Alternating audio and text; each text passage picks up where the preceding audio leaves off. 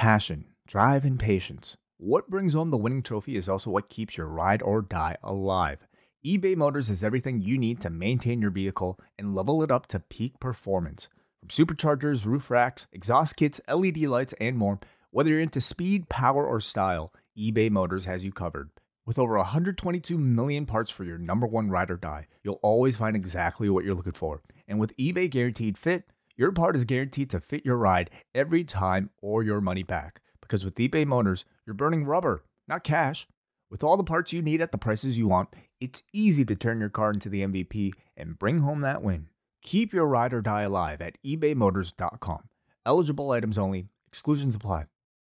BetMGM has an unreal deal for sports fans in Virginia. Turn $5 into $150 instantly when you place your first wager at BetMGM. Simply download the BetMGM app and sign up using code CHAMPION150. Then, place a $5 wager on any sport. You'll receive $150 in bonus bets, regardless of your wager's outcome. And if you think the fun stops there, the King of Sportsbooks has plenty of surprises in store. Check out daily promotions, same game parlays, live bets, and so much more. Download the app in Virginia today and get $150 in bonus bets instantly from your first wager, only at BetMGM. BetMGM and GameSense remind you to play responsibly. See BetMGM.com for terms. 21 plus only. Virginia only. New customer offer. Subject to eligibility requirements. Rewards are non-withdrawable bonus bets that expire in 7 days. Please gamble responsibly. Gambling problem? Call 1-800-GAMBLER. Promotional offer not available in Washington, D.C. Rewind-A-Dynamite from the post-wrestling site. AEW, lighting up the fuse. Sit back and enjoy the bubbly as we hear from John and Waitay. Where we're going, we don't need roads. And if the buck stops here, this thing might blow. Everything you hear are opinions of the show. And if you don't like it, go to the forums and let them know. Welcome to another edition of Rewind-A-Dynamite, which I'm going to announce. This is where it all began, and I can officially state that Rewind-A-Dynamite will never take place from the United Center in Chicago. Hello, Way. Oh, wow. Wonderful. I don't think it will. I don't think we'll ever do this show at the United Center. Do you think? I think it's a pretty safe bet we won't. Yeah. Yeah. It's not 0%. I think anything's possible. But it's close to zero. Yeah, but I don't know. I think it would be very, very small chance that ever happens. How are you doing today? Pretty good. Yeah, not bad. I'm good. How about you? Okay. Fine. The same exact straight line since Monday. I think that's good. Yeah, I'll take it. Not better, not better, not worse, just good, consistent. That's fine. You shoot for your sevens. That's a good day. Better than a downward slope. Yeah. That's very true. I'll let you know if I hit a downward slope. I might this weekend with all this wrestling that's coming up. I might hit a downward slope by the time we're recovering on Monday. Well, you got to pace yourself. Do your best. You don't get your recovery in. What are you most looking forward to this weekend? For me, it's double or nothing. You know, that's the biggest show of the weekend, in my opinion. Like you're just talking about shows or particular matches. In general, do you imagine, like, how little do you think the attention, because I don't think it will be zero, but what do you expect the response to Battleground to be on Sunday now that we are going into this weekend and this is directly head-to-head between the two? And there will be people watching Battleground, but I think that this is one where, you know, we don't get like some scorecard at the end of this. It's not like buys are going to be reported when you have a streaming event versus a pay-per-view. But what we do have to work on are, you know, Google trends and just anecdotal evidence online of people that are following the shows. And it would seem that I would say the large amount of the attention is going to be on Double or Nothing Sunday night. You know, certainly, I think for me, I think for anybody listening to this podcast right now, for anybody that might be even on my timeline, I think most of us will be paying attention to AEW and Double or Nothing. That's sort of like your, you know, for lack of a better word, sort of like your majors. Whereas NXT is still very much presented as sort of a minor league, you know, promotion. That might attract some of the attention of people that are just kind of flipping through and wanting to watch some professional wrestling on Peacock. But for the most part, I don't see it putting that much of a dent. I don't see anything on the Battleground card being deserving of, I think, that much more immediate attention as, you know, what is available on Double or Nothing. In 2024, will there be one Sunday or Saturday night where it will be a big WWE show and a big AEW show that go head to head? Yes. Not the same day, like directly head to head. So are you speaking of Collision, or you mean a pay-per-view? No, I'm talking about a pay-per-view from AEW against a premium live event from WWE. Putting Collision aside, because we know we'll get those. Right. Okay. Also on a Sunday then, you know, head to head. Yeah, I guess depending on what AEW's Saturday night pay-per-view schedule looks like next year, if there are none, if they just completely move to Sundays at this point. Let's throw it out, sure, like a Sunday. Like would AEW put a pay-per-view on the same night as a WWE premium live event? Would we see that in 2024? I don't know if it would necessarily be AEW's decision to go head to head, but I mean, could a WWE more likely, you know, do the counter programming like they have right now with Battleground? It's possible. I guess I just don't necessarily know what either company would benefit from. I don't think it would be a good idea, especially not for anyone. AEW. I think that would be, I mean, I don't even know what your bragging rights would be coming out of it. It would be, I can't dismiss that we get at least one of those types of head-to-head battles at some point in 2024, unless there is some reason. Game, it's not like you're trying to stamp out this, you know, burgeoning act that, you know, it might be attracting some attention, some momentum, but AEW is already pretty firmly established at this point. And so what's a one-off competitive show from WWE really going to? Why is this show happening on Sunday? I mean, this is a great question. I mean, I don't know. This kind of stuff is not going to stop at, like, there's still going to be that you put NXT program up against AEW. They always have the excuse, even if they lose, of being able to say, well, it's just our developmental league, we didn't really lose. I think a main roster WWE show going up against AEW, I feel like WWE has a lot more to lose. I think it's difficult because you are essentially, like, if we had Night of Champions head to head with Double or Nothing, that would hurt Double or Nothing. I think that would really hurt Double or Nothing, where you have a, you know, for Peacock subscribers, like a fraction of the cost against Double or Nothing. I think it would hurt Night of Champions. It would hurt both, but I think that the pay-per-view is, like, certainly whatever Double or Nothing is going to do on Sunday night, it would be a bigger chunk taken out of it with an alternative that was airing head to head with it. That is on Peacock. That is the cheaper option. That is a major WWE show, which Night of Champions is. Battleground. Sure, yeah. This is, I think it's unfortunate because I think they've done a really good job building up the main event. And you're right, it's not as though they're losing anything on this, but it is certainly going to be the secondary show on Sunday night. And I'm just curious, like, if there will be any talk of this show or if it's going to be a total afterthought among people, because you're going to have a 4+ hour event that's going to probably have the lion's share of attention Sunday. I'm more curious to see, like, how AEW will program a Collision up against, you know, a WWE PLE that's going to happen every single month. Do they try to do something special, or do they just kind of throw up the flag and say, hey, like, we're probably not going to, you know, attract significant attention away from a WWE PLE?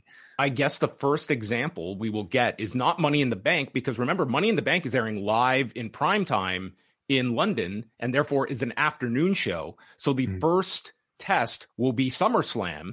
That is on a Saturday. And if you remember, not just Collision, but also that Nate Diaz, Jake Paul fight is airing that night. So that's going to be an exceptionally busy night where Collision will be, I mean, I don't think that Nate Diaz and Jake Paul would be fighting before 10 p.m. Eastern time, but that is another thing that's going on that night, along with SummerSlam. So August 5th would be the first time that we will see, does AEW build that to be kind of like a 4-week build to, that is like our big special for Collision, that you promote something gigantic over several weeks to counter, like, what kind of a program do you expect of going against a very big show in SummerSlam?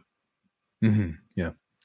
Well, we have lots of news to get into. I want to mention, as we are getting closer, we are not going to be counter-programming the Forbidden Door on June the 25th. Instead, we will be going earlier with a big Forbidden Pour event taking place at Real Sports in downtown Toronto. Tickets have been moving very nicely, and we appreciate all those that have picked up tickets. Still a limited amount left. And if you are in Toronto that weekend, do come down to Real Sports, 15 York Street, right across the street from the Scotiabank Arena, the site of Forbidden Door. Doors for us open at 3 p.m., and that will feature a Q&A podcast with myself and Way and many others of the post-wrestling family that will be live at Real Sports. And then go watch the pay-per-view, and afterwards walk right back across the street for the after party, because your ticket gets you back into Real Sports, and we will be going all night long into the early hours. Way has said he is going to stay up all night Sunday night. I did not say that. Oh, you didn't. Oops, I misheard. Yeah, I think you may have said that you wanted to. You wanted us to stay up and close the event at the bar, right? It would be fun to do our pay-per-view review at 5 a.m. as we walk home. I'm down for it. Yeah, those are my usual hours, but I'm. It might be tough. Let's go down the street from Real Sports. Let's jump on the CN Tower steps. Warm us up. We'll do it as we go up the stairs. How about that? Great idea. No, awful idea. But that is all happening on June 25th. Postwrestling.com/live for your tickets. $30 gets you access before and after Forbidden Door, so you can come in and share all your hopes and dreams of what this pay-per-view presents. And then afterwards you can come back and you'll either be really happy or really upset. I don't know which. You could sing your heart out in karaoke. Maybe win some prizes. A lot of great prizes we got lined up too through our trivia and karaoke and all manner of things. Just a whole day with Post Wrestling and AEW for Forbidden Door. So join us. Postwrestling.com/live.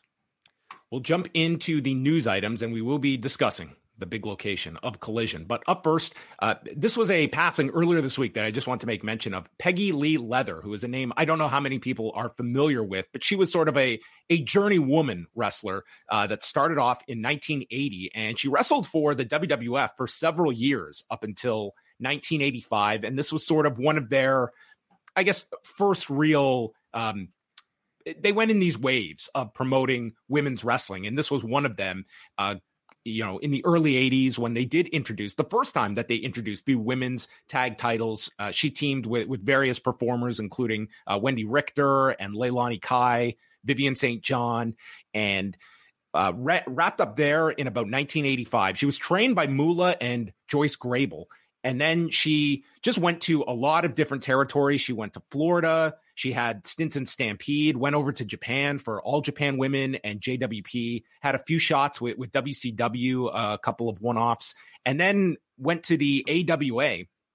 And there she took part in Super Clash 3, which was a legendary pay-per-view, if you can put legendary in quotation marks, and participated in a street fight lingerie battle royal. Have you ever seen this match, Way? This was not proposed. Don't think so. Maybe this could have been the challenge for Orange Cassidy, a lingerie street fight battle royal. I don't think I reviewed this one with you. No, you did the one you did with Arda. This was one I did with Arda. Yes, yeah. I said you can pick any event you want because Way's gone, and he chose Super Clash 3, and it was okay. It was super, and it featured that match on it. And then she was part of the revival of Women of Wrestling. This was one of many revivals in 2000, which, much like the current Women of Wrestling that airs, like a great syndication package. I mean, this was a very accessible show, and she traded in the name Peggy Lee Leather, and she became Thug. And this also included another memorable pay-per-view she was a part of, and that was WOW Unleashed in February of 2001, a god-awful show, and she wrestled on that show against Selena Majors in a steel cage match, and then came back. She wrestled her last match on another WOW endeavor in 2013. That was her last match, and Slam Wrestling, they were the first ones to report on her passing. Greg Oliver has a story on her as well, so rest in peace to Peggy Lee Leather, who died at the age of 64 earlier this week. It is conference season, and Nick Khan is hitting the circuit, going out, and the latest one JP Morgan, again, no spaces in that, the JP Morgan TMT conference. They're not big on separating letters, names, but we were here to check on the latest from Nick Khan. And as always, he had plenty to talk about, and he is selling some television programs. So one of the questions, we had been led to believe that both Raw and SmackDown had 30-day exclusive negotiating windows, and that the negotiating windows began right around WrestleMania time. So he was asked about these negotiating windows. So here is Nick Khan giving a bit of a lengthy answer on how the negotiations are going for Raw and SmackDown, and who is able to make their proposals known to WWE. We're just out of the exclusive window with Fox. We're still in the window with NBCU. Conversations with both have gone phenomenally well. What we're trying to balance here is getting the maximum value for what we consider these media rights to be. 5 years ago, and keep in mind, past is the past, as everybody knows, and these numbers are public, there was a almost a 4X jump up in terms of the U.S. media rights. We're certainly not expecting anything like that here, but we're expecting something great. We think our product has over-delivered on USA. If you look at it, we don't have the ratings yet from last night. But we go up against all 18 weeks of the NFL regular season in a world where there's legalized gambling proliferation, where Disney has a better Monday Night Football package than it has previously, in addition to getting a wild card Monday night game, which this year was, if I'm recalling it correctly, Tampa Bay and Tom Brady against the Dallas Cowboys. So that was the top game of the week. We go up against all of that, plus the college football national championship, plus the college basketball national championship. And we're doing about a 0.6 in the 18 to 49 demo on USA consistently. If you look at the ratings on USA, that's 3X, the number two show there. So considering the high sub fees that USA continues to get, which they deserve, we think WWE is a big part of that. In terms of Fox, if you look about at their pivot, post the Disney transaction into live and into sports, we think that we fit in quite well there. And we'll see if there's more to build with these two entities. At the same time, we're always in touch with all of the buyers in the marketplace about what they're looking for. If you look at the NBA situation, my belief is the NBA are going to split the rights, which are now split two ways between Warner Brothers Discovery and Disney, that they could split them 4 to 5 ways. And we think that's good for everybody. So we followed the NBA's playbook 5 years ago in wanting to not have one exclusive partner for Raw and SmackDown and to split them, again, two ways. And now we're looking at the marketplace in its totality and thinking there might be more options than even that. So a bit of a longer answer there. First of all, I do like some of the evolution we're getting in the Nick Khan photos for different stories. There's not too many photos of him out there. A lot have been left to the sit down he did with Ariel Helwani a few years ago. But that one that we had on the site, I really like this one because this was when he was interviewed by Colin Cowherd, and we've got his barbecue set up in the background. So this is his home. We know. I think this is Colin Cowherd. I don't know where this was, to be quite honest. This was when he was interviewed by the grill. Body. It would look at that thing. I mean, yeah. Look at the number of dials on this thing. Yes, I know. Yeah, I wonder what the X increase was on the previous barbecue. What was the escalation rate? First of all, I think Nick Khan has probably given that speech many, many times privately over the last 2 months that he was given publicly there. But interesting to hear him state, number one, his "we think" is usually "I know."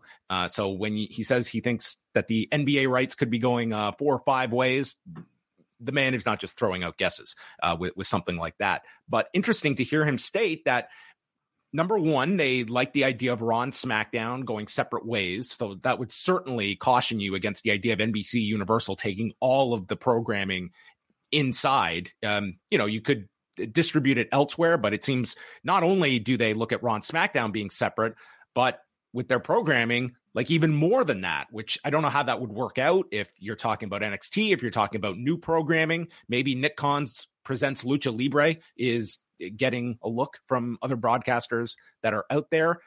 But in terms of the windows, so with Raw, they are still in the exclusive negotiating window. Fox and SmackDown, they are not. So they you can see why they are, sort of getting more aggressive with SmackDown, and talks are going phenomenal but we couldn't come to an agreement during this exclusive negotiating window. So I don't know what phenomenal means. To me, phenomenal would be like, hey, this is what we want to offer you.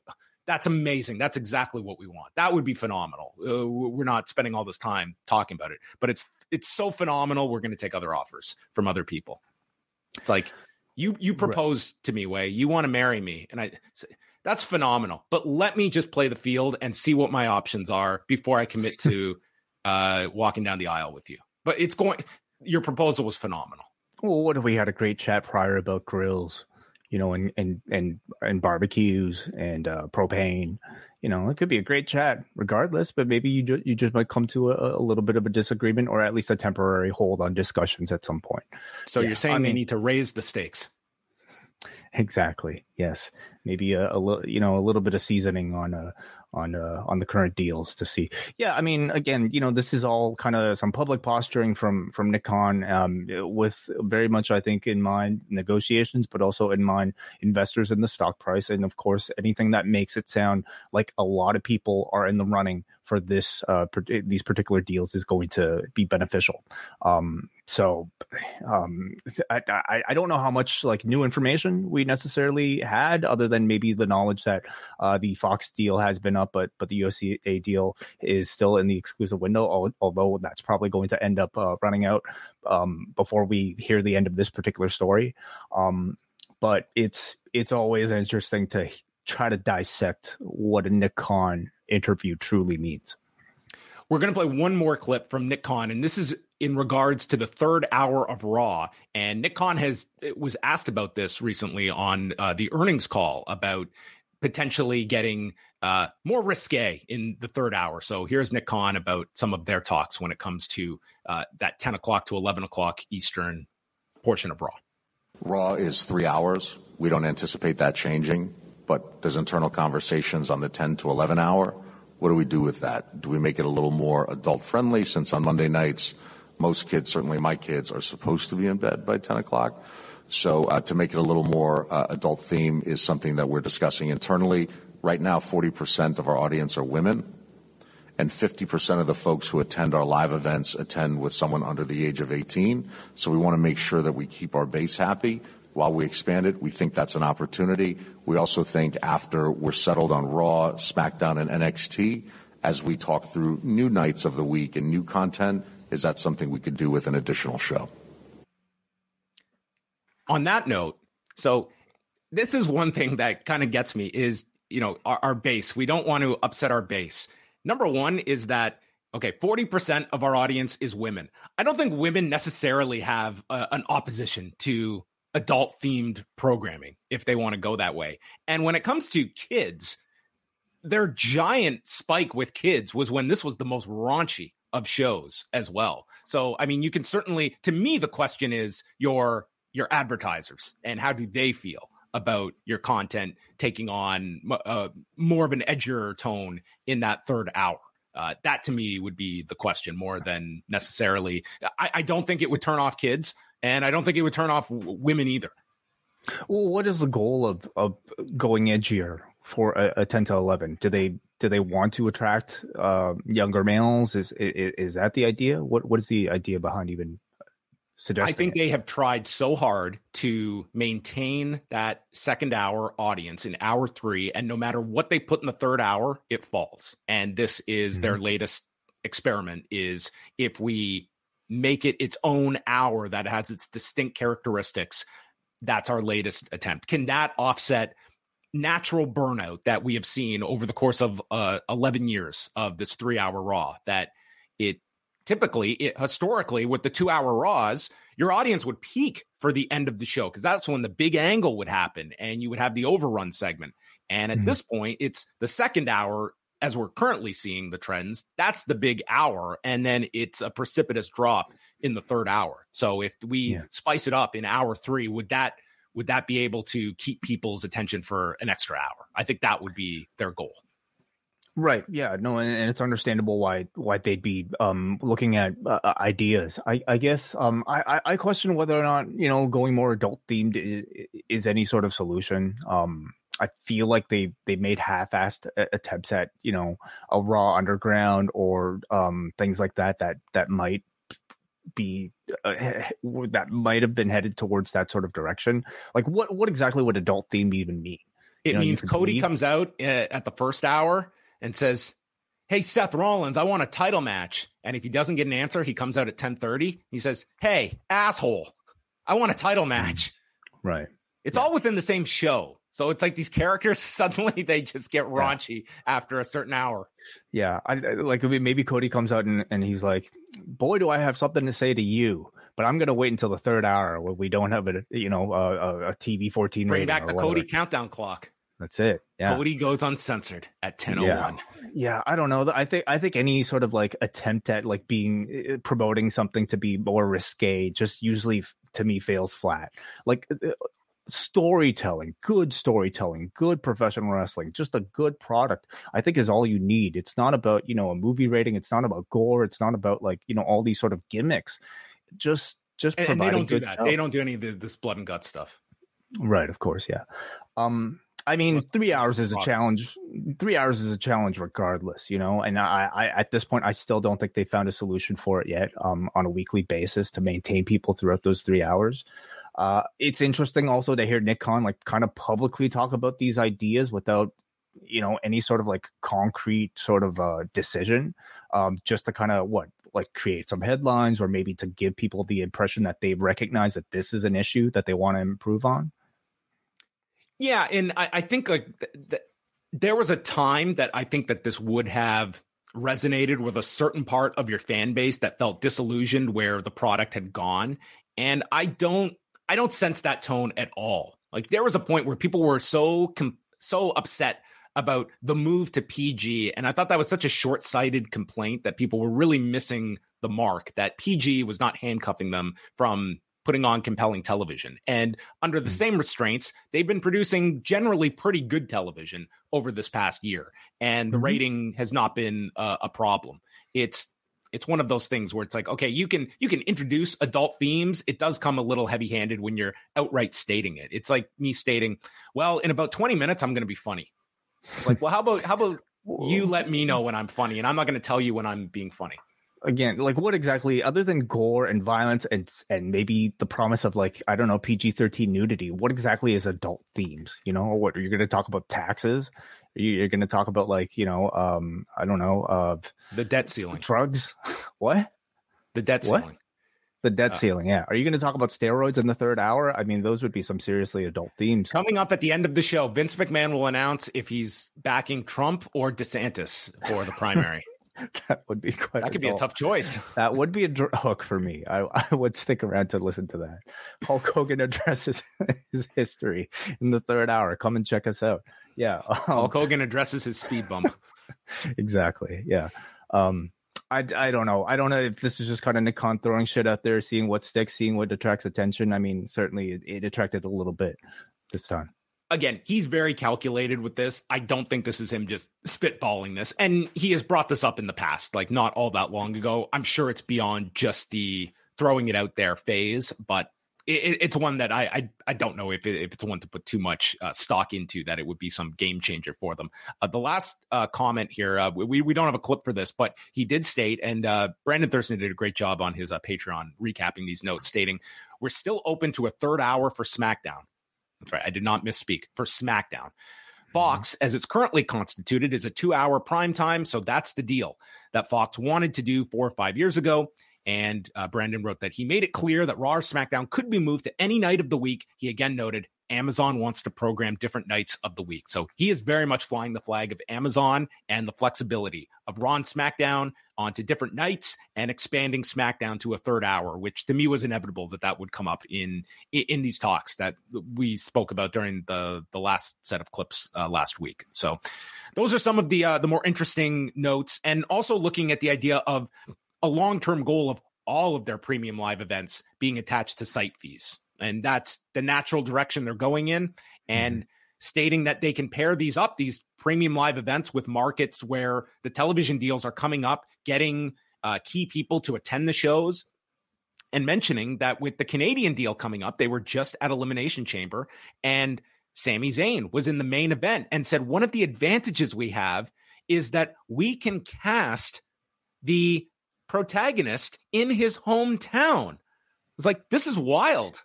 You have the control of going to a market, building up expectation behind that hometown hero, and we can control that.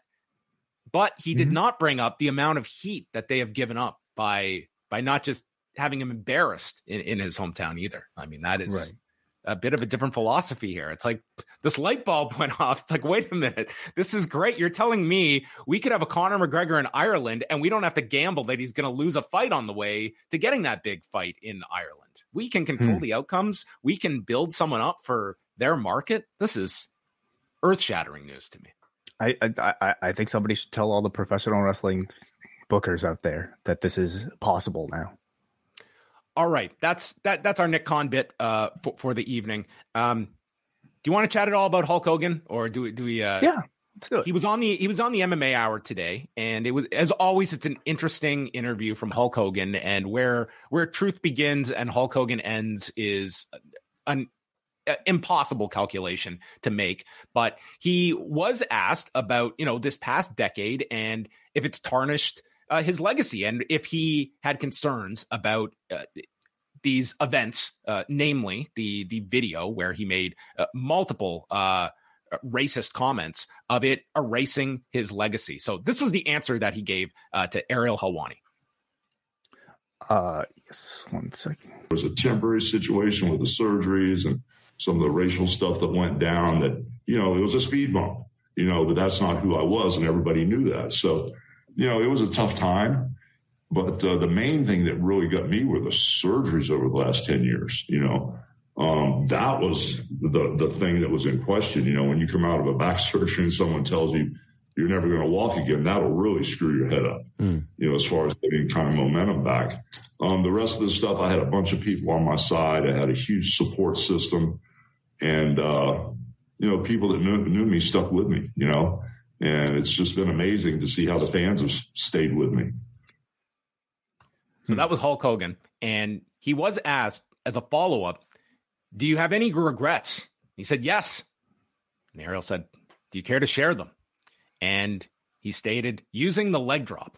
That was his regret, which, I mean, he has consistently stated that, but my God, was the door open for him to just give a heartfelt, honest regret that he has. And it was using the leg drop and how it screwed up his back. He would have used the sleeper hold instead because he had the large arms, and that would have been a better finisher to use after all these years. And listen, I would think that he does not want to go into this, and the headline comes out that and revisiting all of this. But to me, pairing like the last 10 years, the worst, the racial stuff, but it's those surgeries as well. Like, I don't think they really belong in the same column. Like, certainly the surgeries have done a number. This guy has been through hell with his health, but a completely different situation than the racist comments. And and people have brought this up, like why this sticks with Hogan so much. And I think it's because I don't think anyone has seen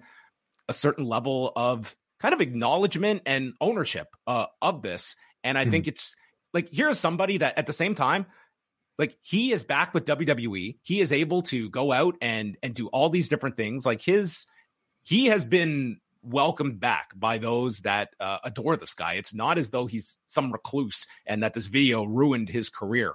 I think there's many people that would like to be behind a Hulk Hogan, but have not been satisfied with kind of how he has just kind of brushed this aside, and with the belief it will go away. And therefore, when a comment like this comes out, I think it just brings everyone back to 2015 and the handling of the whole fallout of that. Yeah, the backstage sort of report that took place of him basically being sorry that he got caught, and not necessarily for the things he said. I have to laugh, John, because I probably shouldn't be expecting anything more from Terry Bollea at this point. I mean, it's been a long time. You'd figure like I think some level of change might have been taking place within him, and this is something like, if you read those comments, this is something he should be using every opportunity for the rest of his life to atone for publicly.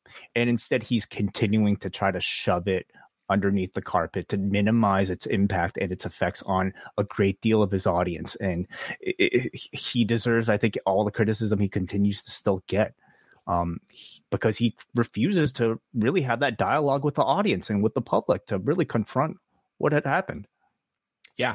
And I give credit for Ariel bringing that up and not just, doing a wrestling interview, but bringing it up, because it's not like this guy is asked about it all that often. And it comes up. But I mean, he's also, it sounds insane. The guy is turning 70 this summer, and he was doing the whole never say never about doing another match, which sounds utterly insane, but stated that Shane McMahon was trying to get him to come back for another match. And he said, well, let's see in 6 months how my back is doing. And noting that next year is the 40th anniversary of him beating the Iron Sheik. I think it would be insanity, the idea of this guy doing a match. But I would have said the same about Ric Flair last year. So I would say in WWE, I would say a near 0% chance that would be happening. But I mean, stranger things have happened in professional wrestling as a whole. If the man was dead set on doing it, his back has been so thrashed that the idea of this guy doing another match is frightening, to be quite honest. Well, what's a match, right? Brett came back for a match, after a stroke, and he could just be standing on an apron during a tag team match, come in, probably won't be delivering many leg drops. Can't do the leg drop. But maybe a big boot, maybe his, he debuts whatever, the sleeper. Line. Yeah, an axe bomber, perhaps, so that's what he should have taken. He should have gone with that axe bomber. Mm-hmm. Final things here. Super Juniors, we are down to the final four on Tuesday's show. Definitely an upset with Teton defeating his LIJ stablemate, Hiromu Takahashi, and one with the Yave Immortal, his version of the Muda Lock. So Hiromu is out. And then Speedball Mike Bailey won the block entirely, beating Lio Rush in a really great match with the Flamingo Driver. So Speedball is number one and Teton number two. And then today's show saw El Desperado win the block after submitting Robbie Eagles. And then Master Wato advances after beating Kevin Knight because Yo lost to Yoshinobu Kanemaru, who was the spoiler. So the semifinals will see Speedball Mike Bailey against Master Wato and El Desperado against Teton. And to me, this continues New Japan's booking of 2023, where this, I would say, if you were looking at this, could you have seen Desperado and Speedball in the Final Four? Yes. Could I have seen Master Wato and Teton, and more importantly, not Hiromu in the Final Four? That was definitely surprising. So I think this is a very captivating Final Four. Desperado has really turned it up in these last couple of matches. Speedball has been excellent throughout. Master Wato needs to win this thing and destroy his outfit, rename himself, and dye his hair. That's what I'm hoping for. The end of Master Wato. Winner should get a makeover. That should be what's at stake. Even Teton. Sure. Yeah. Do a fresh mask. He could. Maybe he can rebrand himself as a Teton Sports. He could. Yeah. Possible. Who's your pick? Who's going to win this thing? Oh, man. I don't think Speedball already beat Hiromu. I don't think you need to go that direction. Mm-hmm. I don't know if that means Wato upsets him or you put Speedball in the final, but I would state that probably Desperado and Wato are my I cannot see Teton winning this one. But New Japan has surprised me this year. We got Yota Tsuji headlining Dominion in a few weeks, so nothing is out of the possibility. Yeah, I guess I would go with Desperado because a pre-makeover Wato maybe I don't necessarily see getting that top spot. All right. And Raw, 1,638,000 viewers, 0.54 in the demo. Not quite the 0.6, as Nick Khan has been noting, but close enough. They had a very low opening hour, third lowest first hour of the year. And this was their third lowest viewers of the year, but only a 2-week low in 18 to 49. It was their older audience that was down this week with 35 to 49 and 50 plus. And this was up against a huge Denver Nuggets, LA Lakers game that did 8.2 million viewers. So I'm sure the NBA is ecstatic that the Lakers are gone. And there was also a NHL game doing 1.5 million viewers. So and a very low final hour as well as the Lakers Nuggets game was wrapping up. NXT on Tuesday, 578,000 viewers, 0.16 in the demo. So small increase in viewers, but a 14% jump in 18 to 49. And it was a case of men in the demo, their highest since April 25th, but women 18 to 49, lowest since April 4th. So different pattern there among the 18 to 49 demo. This was against the Miami Heat Boston Celtics game that did 6.5 million viewers, and the Dallas Stars against Way's team, the Las Vegas Golden Knights, that are inching closer to the Stanley Cup final. And tonight's NHL game actually is, look at this. So tonight, if Florida wins, if the Florida Panthers beat the Carolina Hurricanes, then Rampage is on Friday night. If the Hurricanes win, then Rampage is on Saturday night. This coming from Dave Meltzer. So it is 3-3 with 40 seconds left in the third period. So we're probably going to overtime. So that means we might get the breaking news here on Rewind-A-Dynamite of what night is Rampage on. Because if you notice tonight, they had to plug it as Rampage this week. Yeah. They couldn't promote a night. They didn't know. It's been really difficult for that show and the stature of that show. This coupled with the news of Collision essentially kind of taking that second slot. I feel terrible for all the programs that have been exclusively built on Rampage and not Dynamite, like Taya versus Jade, for instance. It's been rough goings for that show. They're lucky Dynamite just could stay consistent on TBS, and that didn't get bounced around had that been on TNT a couple of years ago.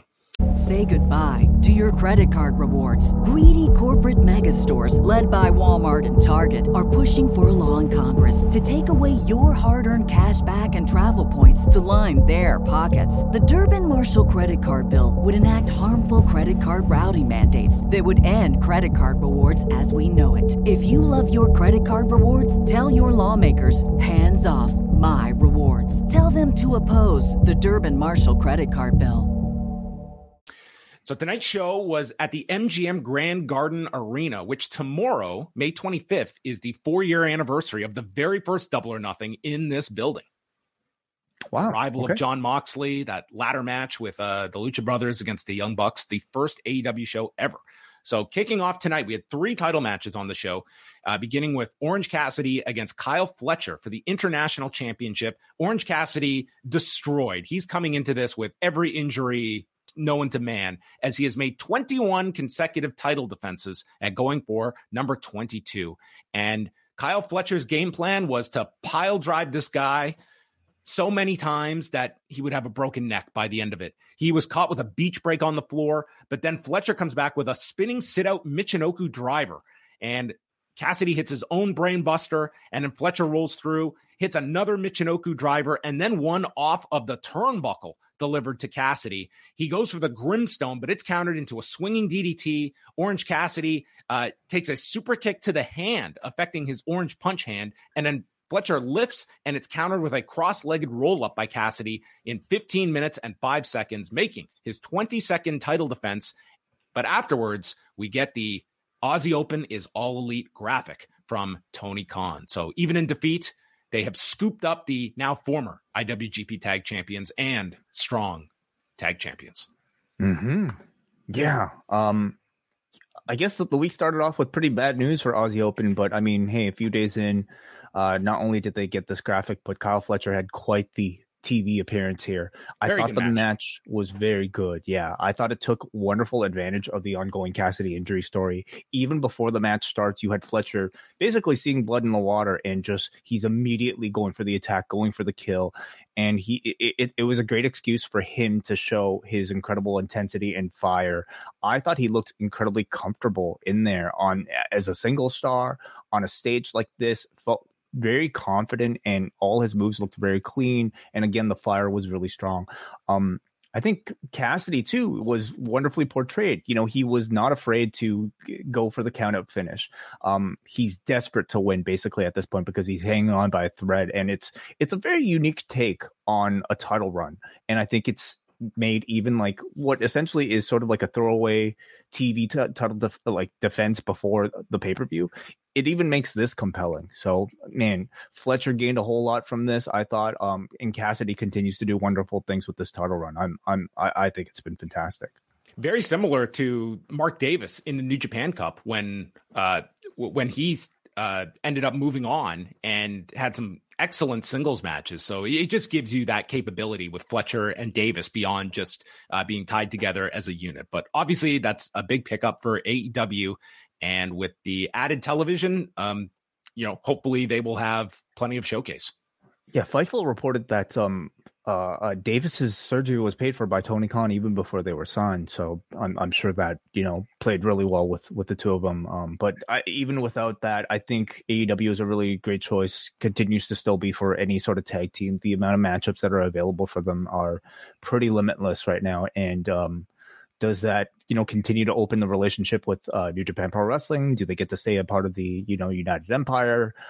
Maybe a potential trios with Will Ospreay, eventually down the road as well. So all these opportunities are still out there for storytelling and great matches. Yeah, and it probably takes the rush to get the FTR match. Like Mark Davis being back for Forbidden Door would seem pretty touch and go, and that's a pretty. He did say like it would be sooner than we think, right? It's return. Like it was like arthroscopic surgery, and we're talking about like 4 weeks until that pay-per-view. I mean, that might be a bit soon. Yeah.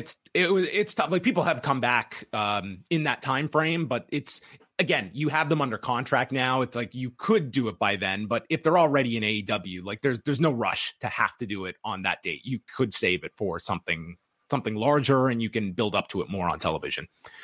Renee interviewed Ricky Starks, who is in the Blackjack Battle Royal. And by the end of tonight, we only know Cassidy and Starks. There was no announcement of anyone else. You can make guesses that you would assume Jay White and Juice Robinson are in this because they attacked Starks and state that they're never going to get rid of them. And they threw him into an equipment box, beat him with a chair, and said that he is not done yet with Bullet Club Gold.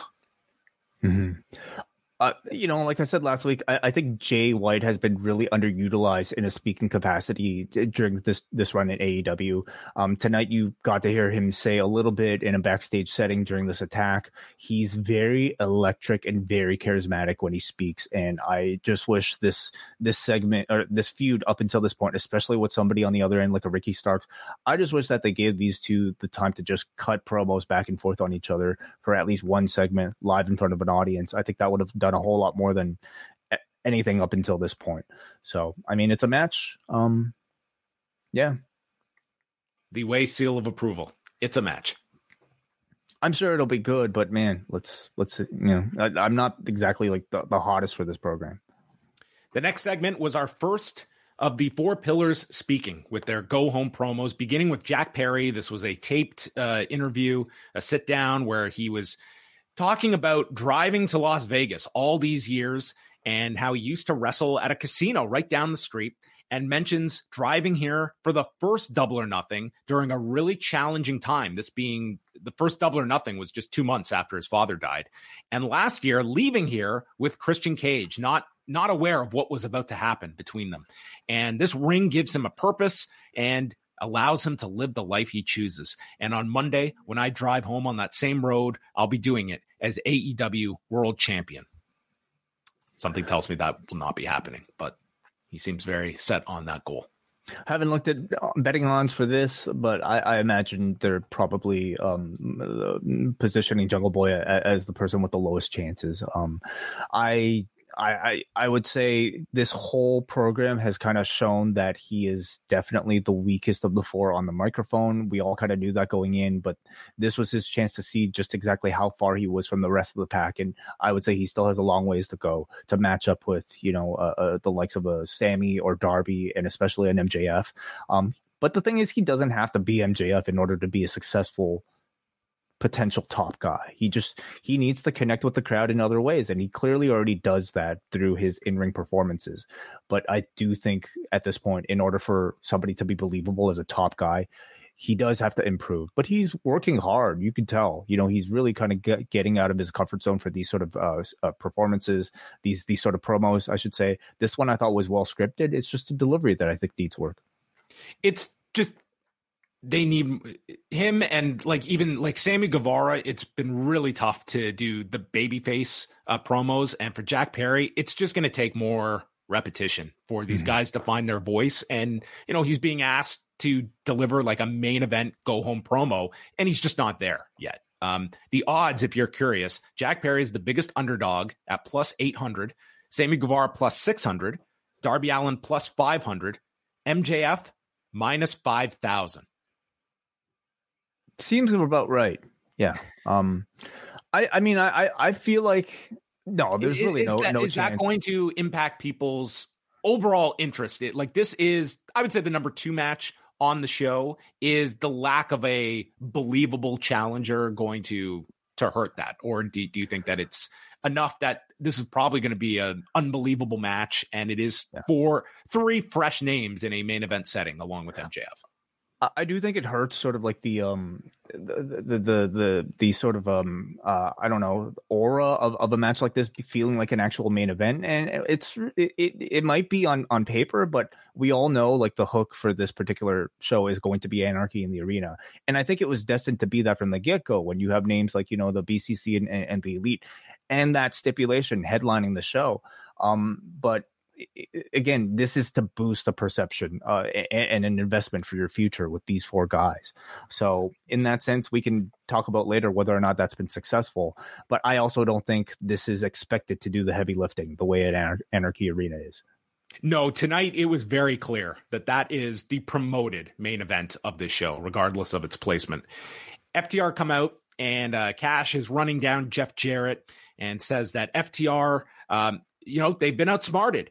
But Lethal and Jarrett, they're good, but you've also been lucky, and your luck runs out Sunday. Dax says that Jarrett attached his name to the best tag team in the world, but the tag team championships aren't going to a bunch of TNA rejects. So you might want to call the Queen of the Mountain for job security. And I'm not talking about your bitch of a wife. I'm talking about Dixie Carter. And Taz said, I liked what they said.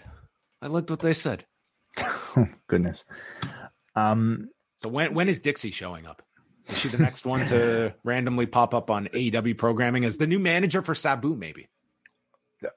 Clearly, there's plenty of room in this Jay Lethal, Jeff Jarrett stable. So why not get everybody involved? Maybe Surge.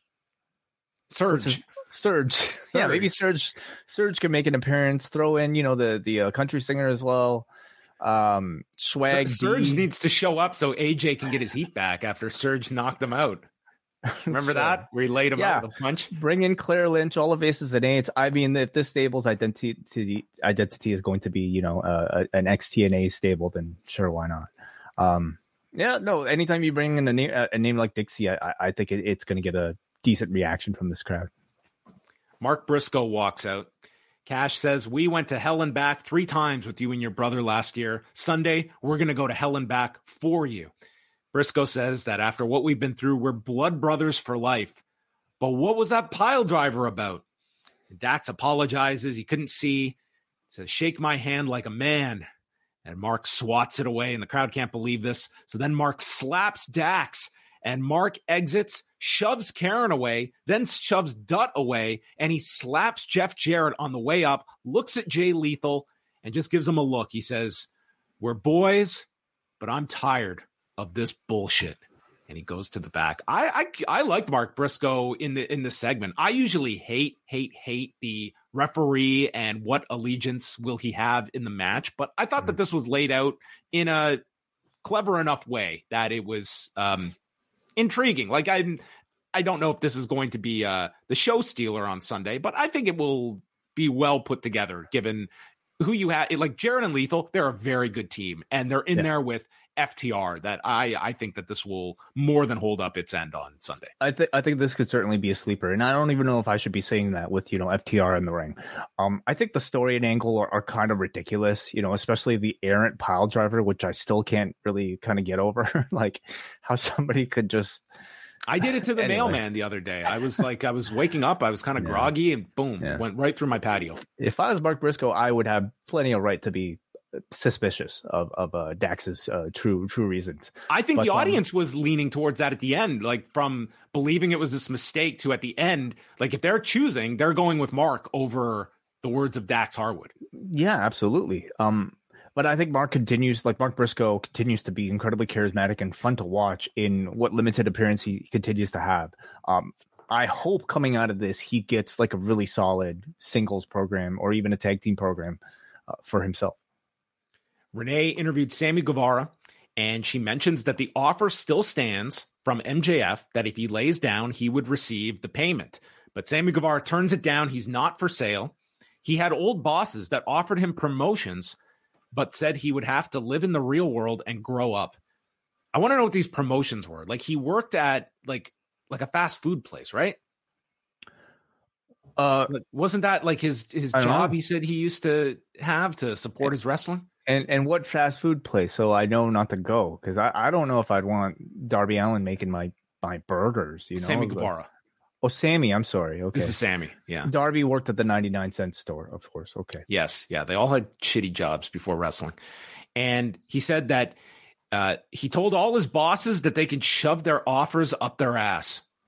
I mean, to be like, you know, the head like French fry operator, I guess. Mm. And he says, a French fry operator? Are you... I don't know. I don't know what his, like, if he was entry level. I mean, I had to do that once. So yeah, didn't you work at New York? I was a French fry operator. Yep, that's right. Yes. Any fries. Like what was like training? Any tips you'd give to future French fry operators? Always clean out the oil every other day. Don't let it sit for a week. It's really gross. And if you want to ask people, I could tell you the temperatures as well. Like you want it, you know. You still remember the temperatures to this day. I think it would be three stages you would have to put the fries through. The first one, I believe, was it 325? Three temperature? Like, so three fries? Yeah, you go through three stages before the fries are prepared and made. Yeah. That's why they're so good. Yeah. Do you season them as well yourself when you do all that? If I had to, yeah. Do you cut the potatoes yourself, or is that? Oh yeah, there was a fry machine, like the little like the thing you just. I did. So what do you do? Like you peel it yourself, and then you cut it yourself. You didn't have to peel them, but you did have to rinse them. Like these things are disgusting. They come in pre-peeled, and you got to clean them off.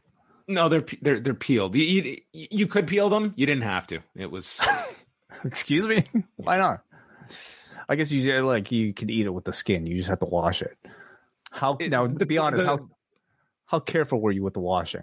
Very careful, because I didn't want someone to die and it'd be on my watch. That would get taken out of my paycheck. So. If you were working at the stand, I would gladly choose your fries over Darby Allen's or Sammy's.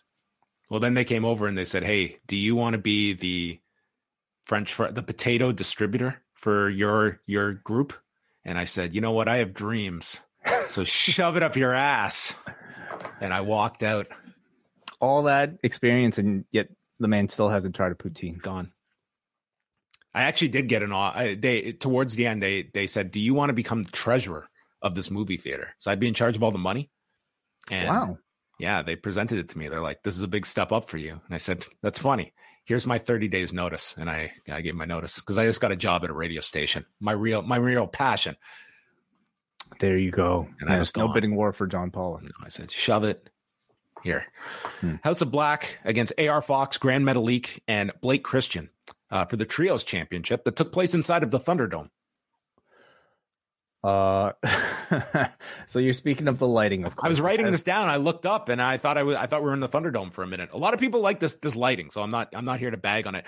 The lighting has not grabbed me yet, but it's not a turnoff either. So I'm in the middle. So last week they only did the spotlight on the ring, and there were complaints from several people. Including I like this more than the other. To me, it looked too much like just an empty house show, and this just looks like you're on a drug trip or something. I think this looks like a barrel of fries inside a fryer at New York Fries, John. I kind of felt like tonight was a little too distracting. I personally like the more raw nature of that single spotlight look, but we'll see what the discourse is afterwards. And I'm assuming they will keep this for the time being.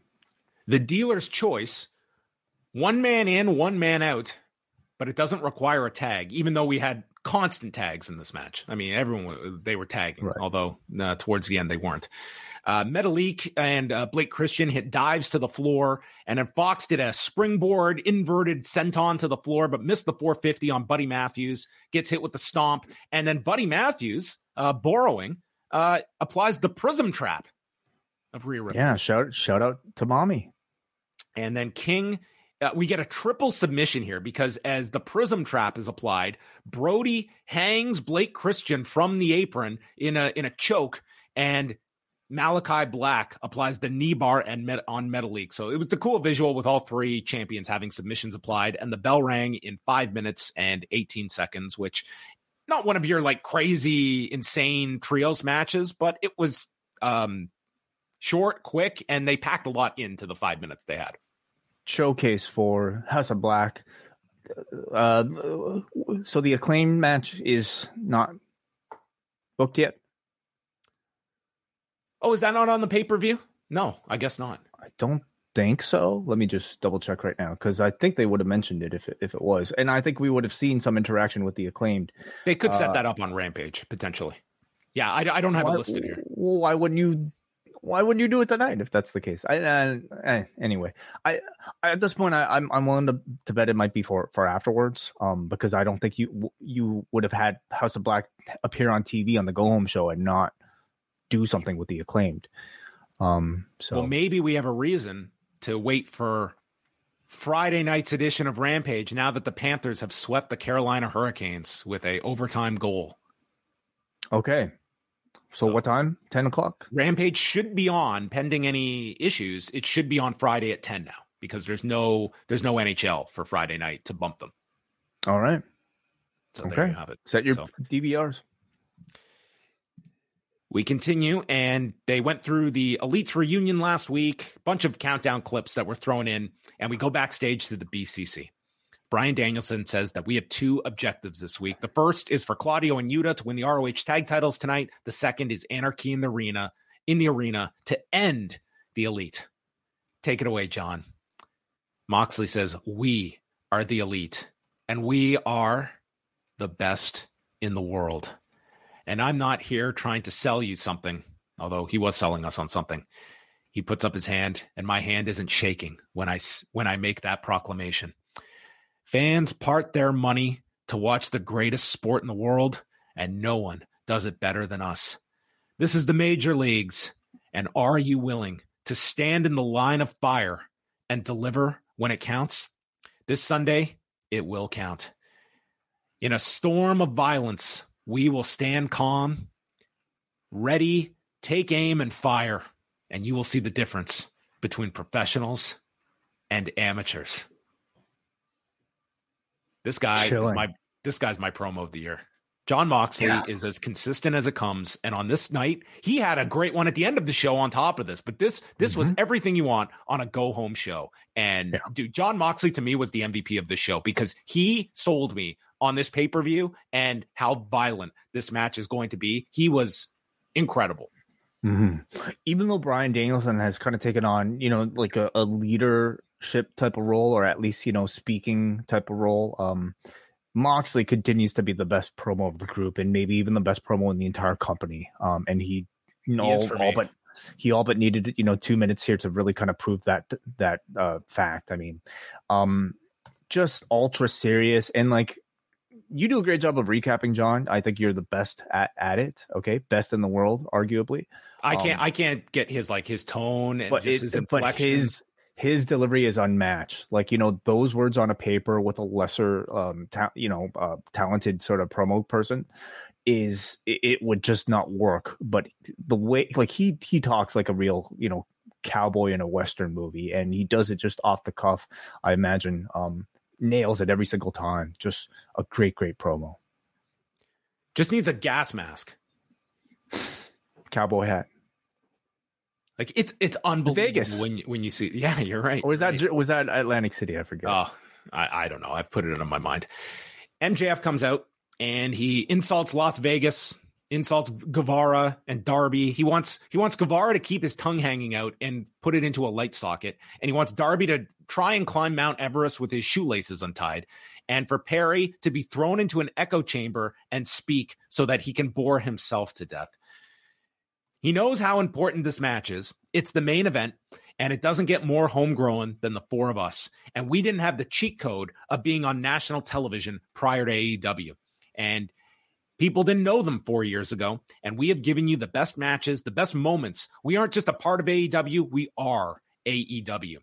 And he doesn't want to be AEW anymore. He's kind of bored and sick of this place and the lack of competition. He's sick of fans not respecting him and brings up his contract coming due and says that he's wrestling three other guys where he doesn't have to be pinned to lose the title. Says that's not a coincidence with this contract coming due. So it's the idea that Tony Khan needs to get this belt off of him. And maybe I'm going to take my ball and go home because this is my ball. I earned it, and I've run with it faster than anyone can keep up with me. No one is on the level of the devil.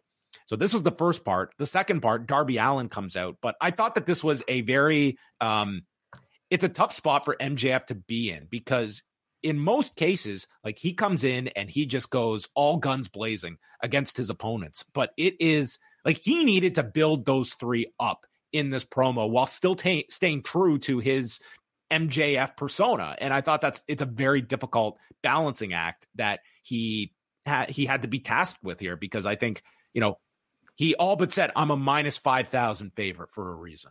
And I have to convince you to lay some money on these other three. It's also difficult to really direct your attention against three other opponents and splitting your attention and your promos and your ammunition to three separate ways. This has been built up as like 3-on-1. It's like any one of us can win this title. The goal is to get it off MJF. And so I think that coupled with maybe the whole detour with the Sammy Guevara pairing, I feel like has had this storyline lose a little bit of steam. MJF here, I think, tried to do a bit of a reset of his own character by reminding us of that War of 2024 storyline. But even that feels at this point pretty cold, especially when it's been replaced in real life by real life drama with a person who has been threatening to leave this company. So I don't know if that feels all that interesting right now, but I'm almost at this point looking forward to what's after this program for MJF to really kind of ramp that up.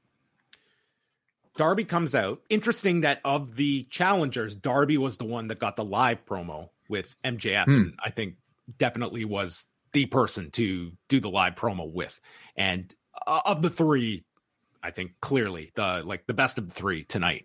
He says he's lost a lot in his life, but hasn't lost his mind. He graduated high school in 2011, as we all just felt a bit older with that statement. And he was told to play it safe. Don't expect too much in life. What awful guidance counselors or whoever told him this on his graduation. Here's your diploma. Yeah. Don't expect too much. This is where you peak. So it led to him cleaning toilets at a 99-cent store. I didn't even know there were bathrooms at the dollar store. Yeah, I've never went to a 99. Like, have you ever been to a Dollarama to ask for the bathroom? Never. No. I don't know if they offer that. Well, I'm sure they were in immaculate condition. You just have to ask. He said he was meant to be wrestling. So he moved to Atlanta and lived in his car, telling himself he didn't deserve to live anywhere else until he makes it. AEW allowed him to make it, and no other company would let me skate with Tony Hawk or climb Mount Everest. I'm not a moldable puppet. I want to be the face of AEW, and therefore to become the face, I need to be the champion. And I am going to beat you. And maybe I'll do it with a headlock takeover. So MJF kicks him in the balls. Guevara runs down. MJF runs away to the ramp, and Jack Perry comes out, clotheslining MJF, lifting up the belt. And that's our final segment with the four going into Sunday. I thought Darby did a very good promo here. And, you know, the end, they did not get this program to where I envisioned it being now that we are days away from the pay-per-view. But I think a lot of this is going to be remembered on the match, which I think is going to be unbelievable. And this number, like I am not expecting a low number for Double or Nothing. And that truly is like I don't think they're going to get the lion's share of the credit if this is a very positive number, but they deserve some of it because this is the number 2 match. Absolutely. Yeah, I think it's a firm, semi-main event or and remember, like, this has been the bulk of the TV heading into this. I mean, they've been building Elite versus BCC, but they also never really confirmed the match until very late into the game. Actually kind of same with this one, but at least we've seen these interactions really for 2 months now. This was starting, I want to say early to mid March they were starting this. Mm-hmm. I thought this was a pretty decent closing segment here. I think the feud has at least rebounded decently from that little detour. I also think they're really hinting at a Sammy swerve that's going to take place with at the end here, with him turning back to heel and maybe taking MJF up on his offer. I hope they don't resort to that until late in the match, but it can add an interesting element and a wrinkle. Overall, I think it's been productive in giving the other pillars some airtime. I think, however, Sammy's time in the spotlight is rather unfocused, especially for people that might be watching All Access that are you start to question whether or not they're actually trying to push this guy as a babyface, like you see on All Access, or as a heel. And by the end of it, it feels kind of confusing. And I don't necessarily know if he's in a much better spot than when he was beforehand. Jungle Boy, I think, has shown improvement, but still shows that he needs a lot of it in order to be in the conversation with an MJF or even a Darby. And I think Darby, while he's the best of the three, he's kind of blended into the pack. And so I continue to ask the question, would this program have been more beneficial if you just solely focused on Darby, put the whole month's attention, at least, after that tournament, for instance, solely on a Darby versus MJF program? I don't know if it would have been a giant increase in believability in the challenger, but now having watched the build, and this is someone that typically does not like the multi-mans for a big title match, but I did like this because it was of the story that they had with these four. But you have to say that Darby certainly stood out the most of the challengers in all of his segments. I don't think he had a bad week. And we knew that kind of going in, that he was the most advanced, or at least, the one with the best connection to the audience, who could also talk and have incredibly memorable matches as well. But like you said, John, I think the bulk of it, the memory of this match, will be coming out of the match itself, and if they steal the show in the end, that's all everybody will remember, and all of them will be elevated. Is this one at all heightened with the announcement of Chicago and the idea that this pay-per-view, MJF retains, and then, lights go out and we get sympathy for the devil, and then on the screen there is the mask, and he unmasks, and there is Phil. Hi, Max, I'm back. I think it would be a great way to generate buzz, but would that indicate Punk going directly for MJF and the title? Is that the program you're going to go to right away? I mean, it's one possibility. Yeah. Well, I don't know if you would go to Punk versus MJF unless you're going to have him win or even headline. And I don't know if Punk headlining. Well, I guess All Out would be the next big one, and that could be an MJF Punk match. We'll get to more with Punk with the announcement. They previewed the ladder match. More comments. We just had Arn and Wardlow talking about all the damage that Wardlow can do with a ladder, and Arn stating 4 days as he made the Horseman sign. Taya Valkyrie against Lady Frost. Lady Frost has been doing ROH matches, got an entrance here, and they go through the break, and Lady Frost ends up hitting her with the snowball fight, and then a tornillo crossbody. Taya lands a spear, and Jade Cargill, Layla Gray, and Mark Sterling are out. They're cheering on Lady Frost, and after Taya hits a curb stomp, she's signaling for Road to Valhalla, but then gets distracted, like mouthing off to Jade. So we just get a pause. There's a head kick by Frost, but then Taya comes back with a knee strike, backbreaker, and Road to Valhalla for the win, and Sterling holds back Jade Cargill ahead of Sunday's TBS title match. When I say I feel bad for all the Rampage time slot bouncing around, I was specifically thinking about this feud because really the bulk of it all has taken place on Rampage, with that the exception being that Jade versus Taya match that took place on Dynamite. And for that reason, it feels like if you're only watching Dynamite, which I am at this point, feels like I'm only kind of seeing snippets of what exactly this is. And it's a simple enough program. She wasn't able to use the move. Now she's able to use the move. Okay, great. I can't exactly say I'm that excited for the match. Nor do I necessarily see a possibility of title change. Do you, John? Most likely not. No. Although I think we are getting to the point now where I think you need to be, I mean, we've been saying for a long time, I would say Ty is like the most compelling challenger they built to this point. Right. So I was glad at least to see this get some time on Dynamite. I hope that this becomes Jade's best pay-per-view match. I think she's had like impressive appearances, but I think we've also been creating a lot of those performances on a curve because she's somebody who's incredibly inexperienced holding a championship on a show with like decades-long veterans, on pay-per-views with decades-long veterans, and she's really exceeded expectations in that sense. But can she come out of a pay-per-view with what would be a talked about, buzzed about, memorable match? And I think Taya gives her one of the best chances. And then the announcement from Tony Khan that was taped in the back or done live. But anyway, it was a backstage announcement from Tony Khan stating that the first edition of Collision will in fact take place from the United Center in Chicago. And you heard the cheers when Chicago was announced. You could make out a CM Punk chant as this began, but no announcement of CM Punk, that they are keeping that close to the vest, I guess, but this all but is your wink and a nod. And I would be very surprised if we go into June 17th without that announced. They have a lot of incentive to get his name out there. And maybe that is an added expectation for the pay-per-view, that they have a reveal of CM Punk coming back.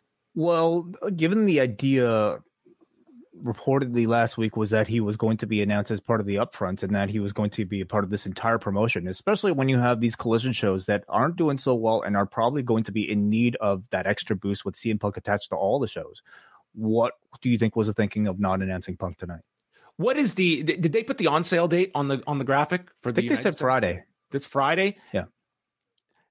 I would think that they are going into Friday with the idea of, What is the first day going to be? Do enough people already expect Punk just by announcing Chicago? Mm-hmm. And they've got, and if it's below expectations, you can throw his name out on the Sunday. I mean, that was, they do have that option of seeing like what, maybe they're going to sell a ton of tickets on Friday because everyone is still going to believe, like, why would they run Chicago without Punk? It's not like the Wintrust Arena, which granted is Dynamite and Rampage 4 days later. Not like that one is doing gangbusters during this whole time either. Yeah. But that's another one to watch as well. If people, because that's not even a guarantee he would be on that show, though you would think, both days in Chicago, you would want him. At this point, if you've kind of missed the value of like having him being announced as part of the upfronts, like damage, arguably has already been done.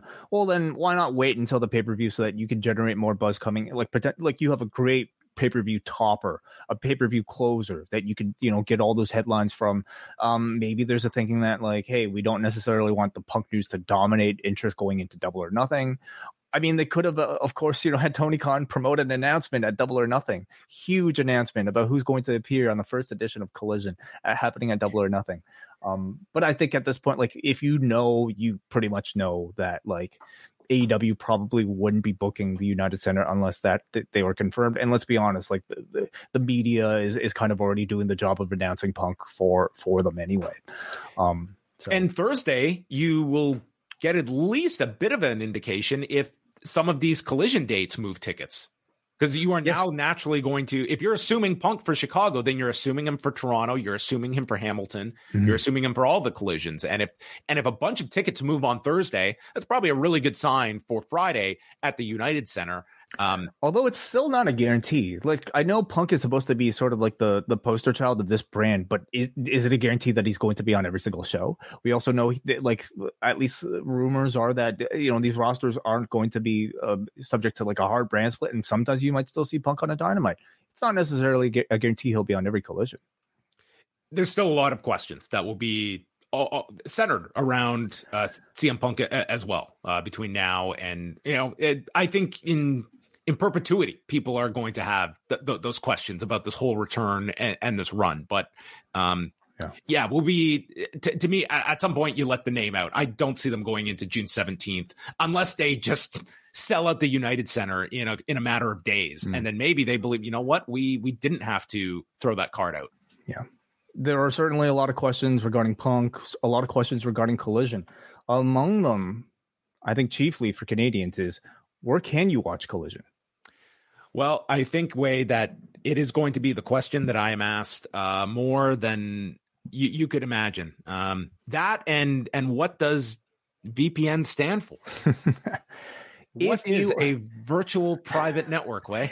If you are one of those people who might be living in the country that I live in or another country and you don't exactly know where you might be able to watch Collision, I think it would be a pretty safe bet that you'd be able to find it through some sort of online means, and how best to access some of those online means that might be geo-blocked in your country than with the use of a VPN. And how about the best VPN that's out there? The best VPN that man has made. NordVPN. Thank you to the sponsor of the show, NordVPN. A very big fan of this service. I use it all the time, including tonight to watch tonight's edition of AEW because I'm in Canada, yet I'm able to access AEW Plus on Fight. I get to watch all the shows live, commercial-free and uncensored. Every edition of Dynamite and Rampage in the back catalog is also available. So those of you maybe upset that this thing isn't a part of a max deal, at least as yet, you can get archives of all Dynamites and all Rampages through AEW Plus. You can even pause and rewind, which is an invaluable skill for me. You can also use Nord, of course, to purchase subscriptions and even pay-per-views at a reduced price through places that might offer them cheaper. It's really not difficult to figure out, and it's already paid for the cost of my Nord subscription many times over. You can even book flights, rental cars, hotels from different places that may offer cheaper prices.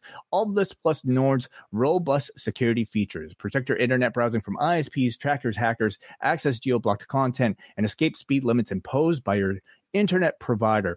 Sign up through NordVPN.com/postwrestling, where post listeners can receive a discount on all plans, plus their current offer, 4 extra months on top of all 2-year subscriptions, or 3 extra months on top of all 1-year subs. That's about $3.17 a month for a 28-month plan. Nord also offers a 30-day money-back guarantee, so if you don't like it within a month, tell them you want your money back, and that is it. Again, NordVPN.com/postwrestling.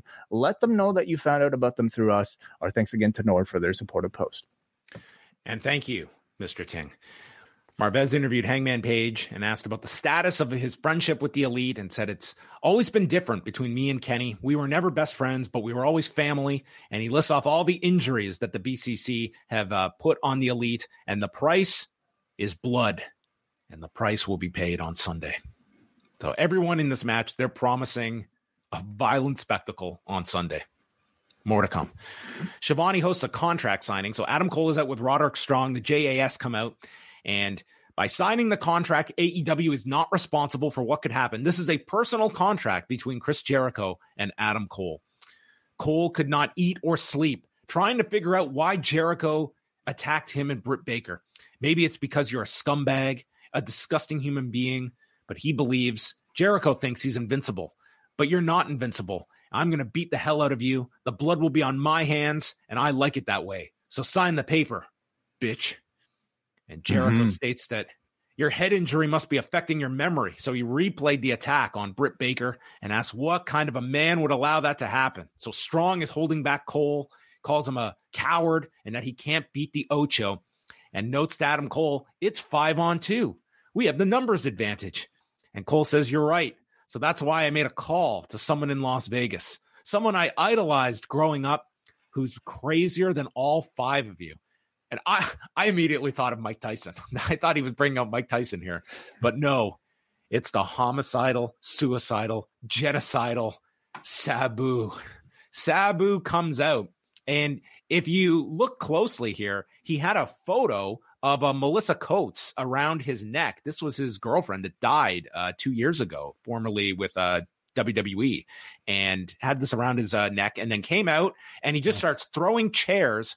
And he is going to be in the corner of Adam Cole. He was listed as the special enforcer and got a pretty good pop coming out here. And I mean, I was saying to myself, what this contract signing needs, Sabu.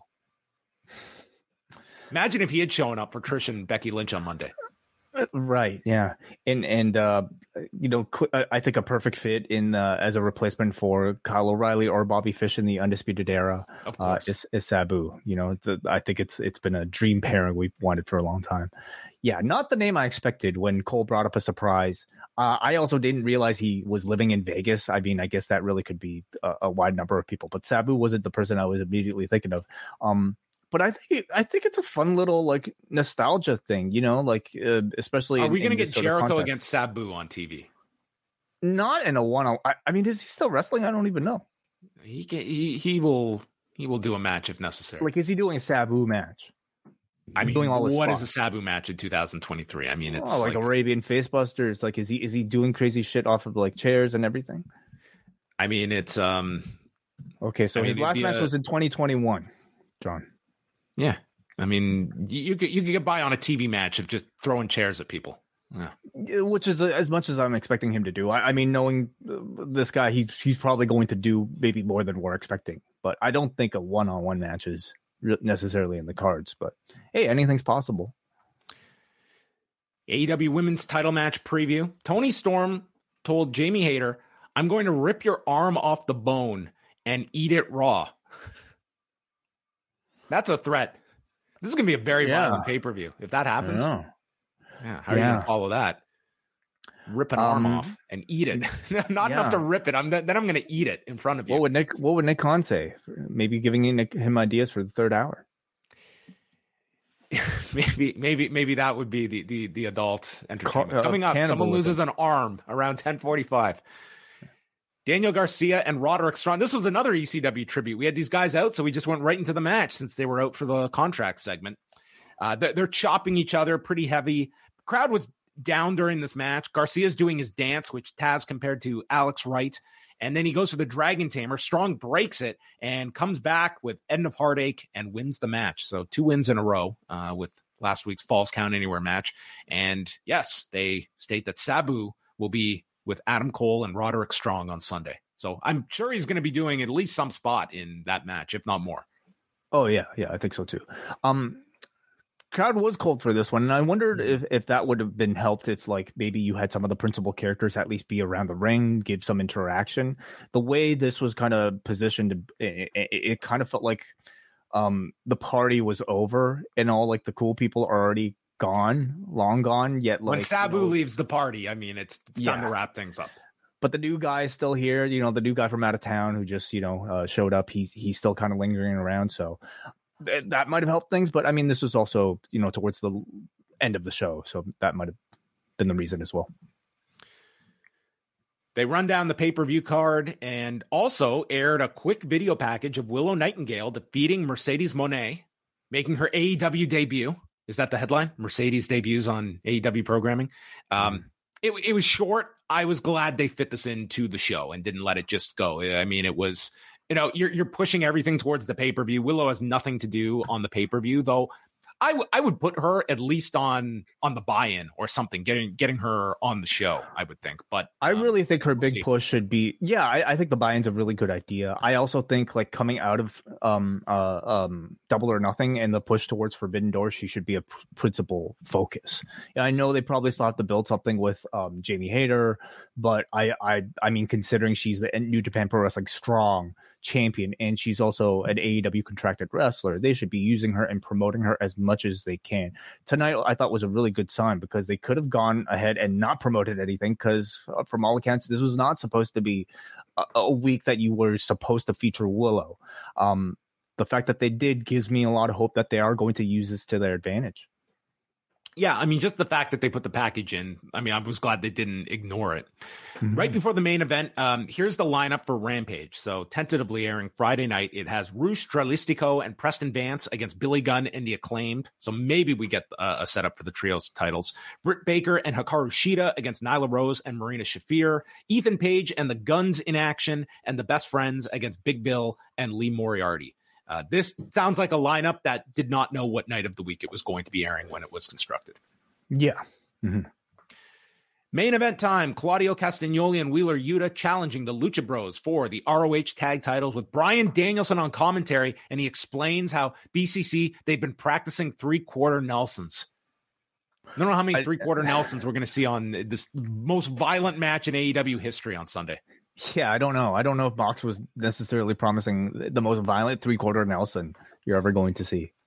Although we'll see. We'll see, John. Maybe this was like a subtle tease and like we'll see like a barbed wire three-quarter Nelson. So it's funny because this book that I've been reading, it's an ECW press book. It's called The Wrestler's Wrestlers. I've had this for a while, so I just started reading it. And of all things, like just yesterday, okay, I'm going through and one of the photos is they do a profile on William Regal. And the caption is William Regal applying a three-quarter Nelson on CM Punk. Very interesting. I mean, the two people that would have a tie to one Bryan Danielson. I mean, look at that. Interesting. So maybe this is the whole subtlety of the three-quarter Nelson reference way. Could be. Moving on. Phoenix was amazing in this match. I mean, he was just terrific here, especially when he was in with Claudio. But this was a very fun match. Giant swing by Claudio onto Phoenix with the sit-out drop kick by Yuta. And then he stops a Ricola bomb with a code red.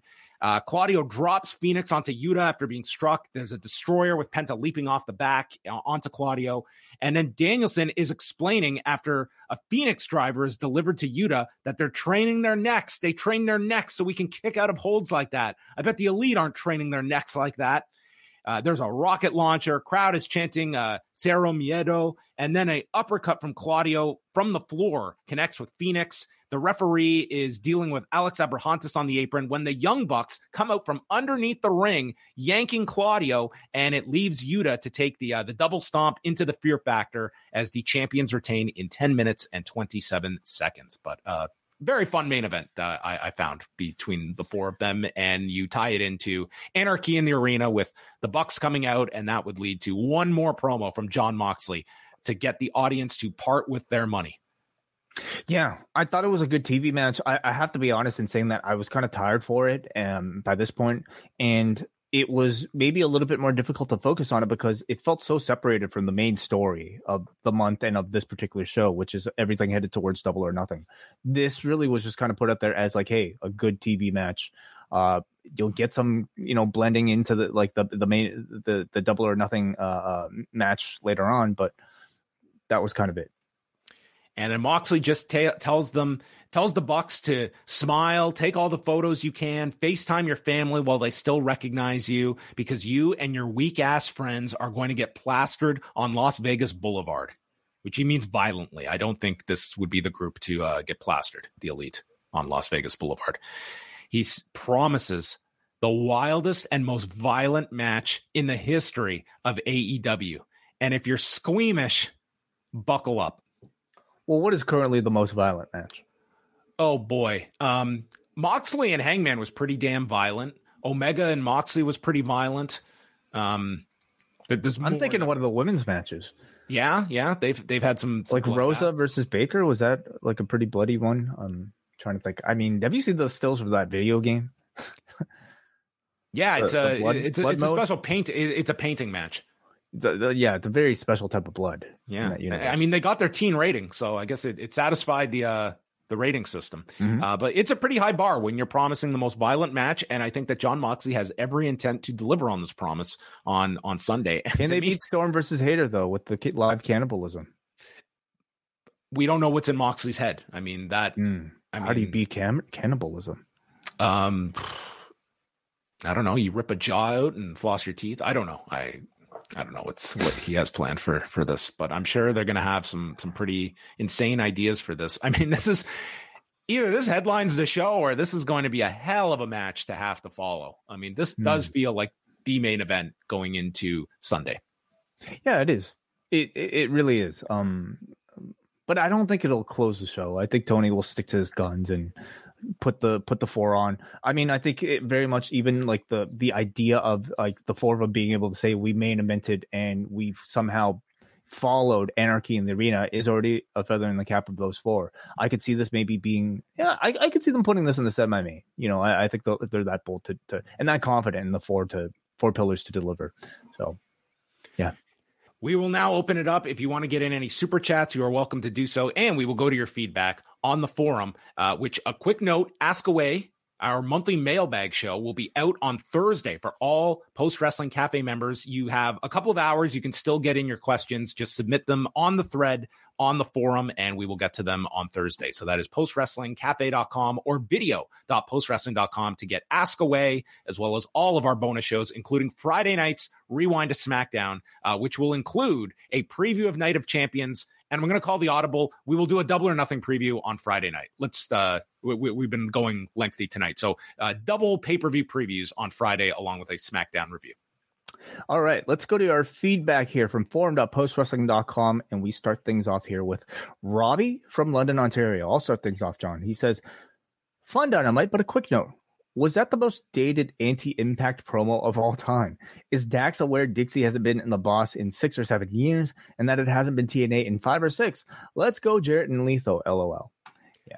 I think that was kind of the charm of it. And no offense, I think Dixie Carter was going to get the desired reaction more than a, you better call up the King of the Mountain, Ed Nordholm, for job security. I don't know how much Las Vegas would have necessarily reacted to that. Like, Dixie Carter is so synonymous with, and so is TNA, as much as Impact. I think that was part of it, is like, especially the Jarrett connection and the Lethal connection, you know. Yes. And I would also say, like, if you're gonna make fun of that particular company, like, that era kind of still has that stench, whereas I think Impact, the current one, is not going to get a negative reaction. It's a company they work with, you know. So yeah, I don't think you're, I mean, granted, all those promos were Tony Khan belittling them, but nonetheless, right. Yeah, you're very much right. It does not have the same negative connotation. Jordan from the Bronx, when Adam Cole said that he knew a wrestler from Las Vegas, I thought he was talking about The Godfather. I mean, could have. Sabu is the furthest person from my mind to even be involved in an Adam Cole or Jericho program. Sometimes AEW does random and it works, but this was a shark jump moment for me.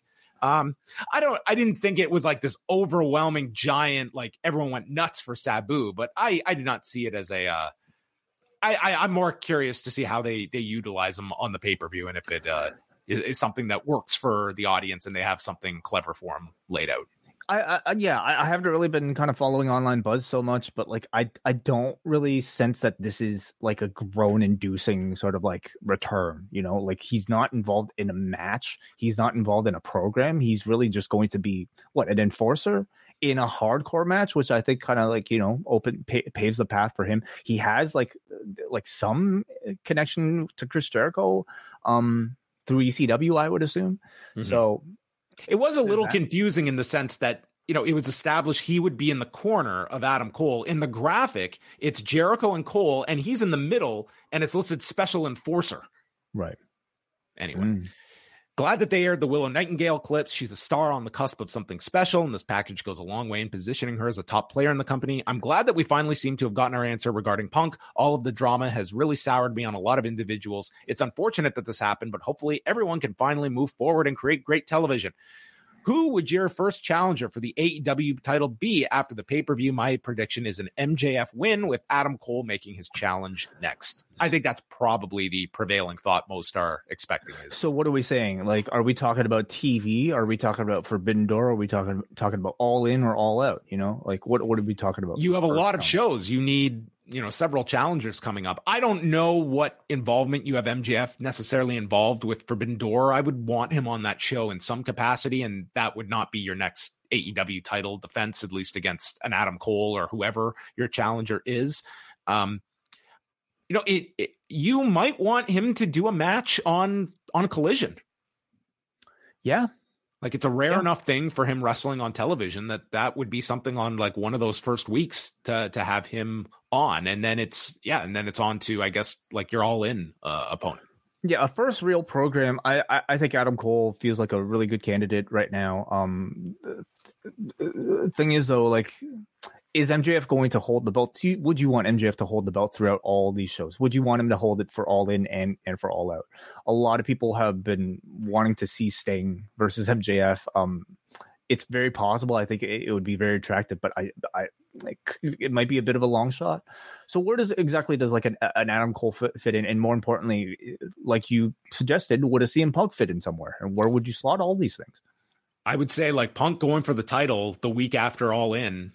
I mean, if you're going to come back with a pay-per-view after All In, like, Punk going for the title in Chicago is about as strong a main event is you could go with 7 days later. And so would you have MJF defend at All In, or would you have the title not even at stake on that show?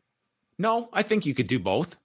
You pair him with someone that it's meaningful, whoever takes on Punk. Let's do the Sting match. You know, let's say Sting, okay? You retire or you get the title or you never challenge for the title again. Something Punk has the connection to both. You could do that. It's a believable enough story of Sting winning or MJF winning. Either way, you have a big main event for Chicago the week after. They do have quite a number of options. Bill Goldberg.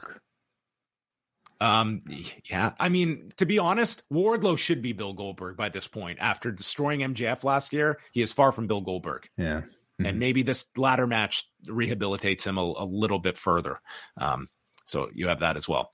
Let's go to Kate from Montreal. Kate says, very solid Dynamite, but I don't know if it did enough to move a lot of last-minute ticket sales. The wrestling was very good, but the atmosphere suffered a lot from one of the most disinterested audiences in Dynamite history. But they wish they could have brought last week's crowd with them.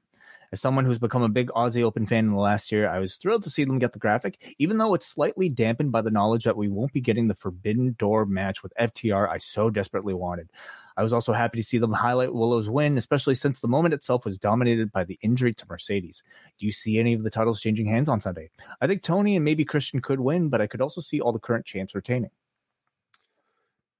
I'm going to say no on Wardlow. Tony Storm winning from Jamie Hayter. Yeah, I could see that potentially, unless you want Jamie Hayter as the champion going into All In, but her challenging as well or in something else. It's very possible. I guess I just don't know how it necessarily helps the story other than, you know, maybe just sort of a like is the story ultimately going to be Baker versus Hayter, or is that like so far down the line at this point that we're not even going to get to it, you know? I see Hayter keeping it myself. Yeah, because Hayter and Saraya would probably be your All-In match. Yeah, again, that's kind of a different dynamic that you have if Saraya is still a heel by then. I don't see the TNT title changing hands with Wardlow versus Christian Cage. Can you see the tag team titles changing hands to Lethal and Jarrett from FTR? No, I don't think so. Wouldn't be the worst idea, but I don't see that one happening. Don't really either. I actually, you know what? Like, I think Lethal and Jarrett are pretty hot right now, but FTR also are relatively new as champions. And what are you going to next with FTR beyond this? Well, you were thinking Aussie Open, but that one might be on hold, right? And yeah, I mean, it's probably you're like probably going to be Goto and Yoshihashi at Forbidden Door, right? And maybe for that reason, FTR retains, or it could be Evil and Yujiro. I mean, let's not throw them out of the option. Sorry, are they currently champions? They're wrestling at Dominion for the vacant titles. And do we know they would do a champion versus champion match? No, it's just if you were going to be like everything pointed in the direction of Aussie Open as champions facing FTR as champions. And if you're taking out one team, it would make sense you're putting in the new tag champions to do that showdown at Dominion. Because it's not like they built up any other tag teams on the New Japan side for FTR. I think it's very possible you don't get any title changes on this particular show. All right. We will go through the whole card on Friday. So tune in, Rewind to SmackDown. We will be going live at 10 p.m. Eastern time. Is that the plan on Friday? Yes, it is. It's going to be a lengthy show on Friday. So we will go over Rampage results at the end. And you're welcome still to leave feedback to Rampage if you would like on Friday night. So 10 p.m. Eastern, we'll have a review of SmackDown and previews of Night of Champions and Double or Nothing. So check out all of that. Also want to let people know about the latest edition of the Wellness Policy. And Way, what were you guys chatting about this month? We had a chance to speak to Chris Duke, who is a author of a children's book called Lucy's Blue Day. And we had a chance to talk to him about children's mental health, of which this book addresses. And, you know, just talking a little bit about his own inspiration for the book. He did it because of his daughter. And it was a really interesting chat. Chris also has quite the connection to professional wrestling, trained to become to have one match in professional wrestling, and ended up talking to us about his incredible weight loss journey that also involved a number of television appearances as well. So really fascinating chat, and you can check that out right now for free at postwrestlingcafe.com or youtube.com/postwrestling. Thursday, we've got the Ask Away mailbag show for Cafe members. And Friday, I will be live with Brandon Thurston at 1 p.m. Eastern time. We're going to be joined by Kareem Zidane of A Bloody Elbow and his own Substack, Sports Politica. He is going to be chatting about the WWE's relationship in Saudi Arabia as we go into Night of Champions and now over 5 years into their deal with the government of Saudi Arabia. Brandon and I will also react to Tony Khan's media call that he is holding on Thursday afternoon. So we will be covering that call, and we will talk about it on Friday with Brandon and myself. So look out for all of those shows. Postwrestling.com is where you can go to follow all of the latest news, and that is it for us. Goodbye. Say goodbye to your credit card rewards. Greedy corporate mega stores, led by Walmart and Target, are pushing for a law in Congress to take away your hard-earned cash back and travel points to line their pockets. The Durbin-Marshall credit card bill would enact harmful credit card routing mandates that would end credit card rewards as we know it. If you love your credit card rewards, tell your lawmakers, hands off my rewards. Tell them to oppose the Durbin-Marshall credit card bill.